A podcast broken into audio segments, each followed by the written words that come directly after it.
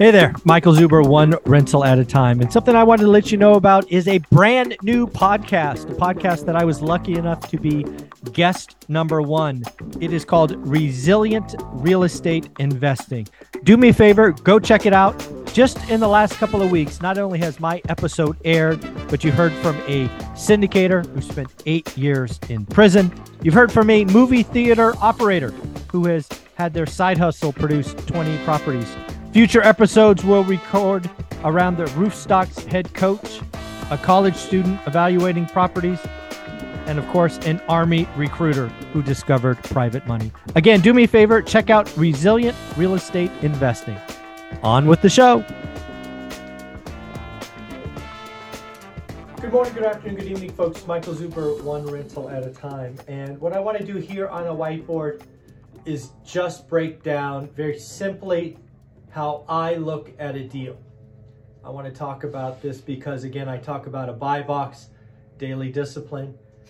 And frankly, it all comes down to very simple math. Basically, what I want to do is understand how much cash I have to invest with what that return on my cash is. When you do that over and over and over again, you will learn what average is. Now, if you happen to buy my course, How to Get Started One Rental at a Time, you will get my actual spreadsheet. You will join a Facebook group with thousands of other people doing this. But what I want to do here is give it all away because, frankly, it's very, very simple to understand. I believe there are kind of three steps to do, and we're just going to do this very quickly on the whiteboard. So, first, right? we'll just break it down. To me, it starts with understanding how much cash has to come out of my bank accounts to secure or control a property. So, for most of us, that means down payment. What is your down payment? Is it 3.5%? Is it 5%? Is it 20%? Is it 25%? Is it 40%? I don't care. Whatever it is in your situation for your deal, that is number one. Number two, closing costs. Now, in many cases, in different environments, you, the buyer, has to pay the closing costs. Today, as a buyer, you likely have all the control, so maybe the seller pays half or the seller pays all of it. But if you are spending cash at the closing table, you must include that. Now, the last one. I call this make ready. When you are putting together your deal evaluation, you must be able to compare a turnkey, fully rented property with a total dump. Why is that? Well, if you don't do that comparison and calculate your cash, a total dump will always look better. You can go back and read my first book, One Rental at a Time, and I admit that we would be bigger today if I bought make ready properties. Now, I am not saying make ready properties are always better. In fact, they are not. But sometimes Sometimes they are. So again, make ready. In the course, you will learn in the beginning what A, B, and C are. A is turnkey, C is total dump, B is kind of, you know, paint and carpet. You will learn all of those things. But again, you must learn what make ready cost is. If you're not a contractor, you don't have hands on, it is okay. You will learn over time. And in the beginning, as I will share with you, all you have to do is do A, B, or C. A is zero, C is a full gut, B is somewhere in the middle. So again, how much cash, down payment, closing costs, and make ready. Simple enough. That is step one. Now, step two is your income or cash flow. Let's actually, instead of say income, let's say cash flow. We'll just call that CF. So it is rent minus all expenses. property manager if you have one. Mortgage payment, fully burdened mortgage rated payment. I have heard people say, Michael, I'm only including the interest, not the principal. I believe that is a mistake. Because if you don't pay the principal, also, they will take your property. So include it all insurance, taxes, reserves. If it's a perfect property and brand new, maybe your reserves are less, but you always, always, always have reserves. You should have capital reserves. You should have reserves for bad debt or collections, right? These are things that some people forget.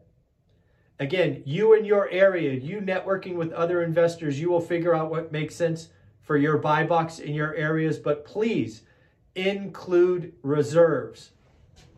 And then at some point, there will be monthly cash flow.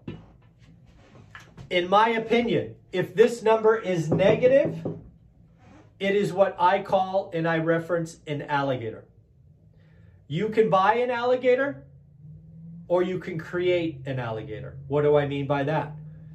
If you buy a property day one and it's negative cash flow, you have bought an alligator. Those are bad. However, you could be like me and you could be a fool and you could create an alligator. How did I do that? Well, at some point, year four or year five, we went back to our properties and did a cash out refi. This cash out refi gave us a bunch of cash but unfortunately, it took my positive cash flow property of Norris Drive and turned it into an alligator. Don't do that. I hated writing that mortgage payment every single month. Okay, so now what? Now what you do is you take monthly cash flow times 12, right? And then you divide by total cash. So here is an example. I've done some math for you. Let's say, for example, you put 40K into a property. It took you down payment, closing costs, and make ready, $40,000. After all of these rent minus expenses, you got $200 a month. You take $200 a month times 12, that equals $2,400. You do $2,400 divided by 40,000, you get 6%. Congratulations. Your 40 grand is earning 6%. It is working that hard. To me, 6% is how hard your money is working. Okay, great. But now, what if? What if you are able to get the seller to pay closing costs in this example? So maybe instead of $40,000, you will only spend $37,000, right? Because again, closing cost was three grand in this example. Now their seller pays it. So out of your pocket is now instead of 40, it's 37. Did anything change here? No, it did not change. Mortgage payments the same, property, everything is the same here. So you still only get $200 a month cash flow. Same as example one. You take 200 or two, yeah, $200 times 12 equals 2,400 bucks. Same as scenario one. But now, instead of dividing by 40,000, you only divide by 37,000. Guess what? Instead of your money working 6%, it is now working 6.4%. Just like that. The seller paid closing costs and your money is working harder. Pretty cool, right? All right, now just the last example. In this last example, the seller pays closing cost and the seller buys down your rate. The seller buys down your rate. I'm just making this up for simple math. Your mortgage payment goes down $100. Okay, so let's look at our third and final example. What happened here? Again, you're not doing $40,000 like scenario one. You are repeating scenario two where total out of pocket is $37,000 because the seller paid 3000 bucks. What about here? Something changed. Remember, the seller bought down your rate. So instead of having $200 cash flow, we are going to assume it's $300 in this example. Again, your interest rate is lower, your mortgage payment is lower. Now, in fairness, it would be quite a lower jump to have a $100 payment change, but you understand what we're trying to do here. The seller paid closing and the seller paid down your interest rate, lowering your mortgage payment. So now instead of having $200 cash flow, you have $300 cash flow. Cool. Now what you do is you take $300 times 12, you get $3,600. In scenario one and scenario two, your cash flow was only 200 or 2400 a year. Now it is $3,600 a year or $300 a month. So what do you do now? You take $3,600 divided by 37,000 and you get 9.7%. That is all I do, folks.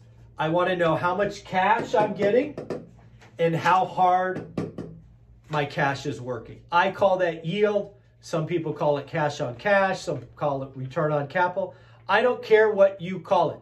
I want to know how hard my money is working. And the higher the number, the harder it's working.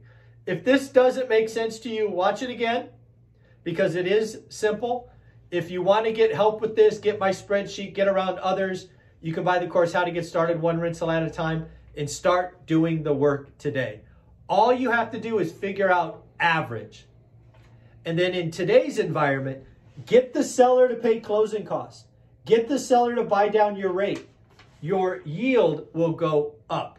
I hope you enjoyed that. Take care. Michael Zuber, one rental at a time. Bye bye.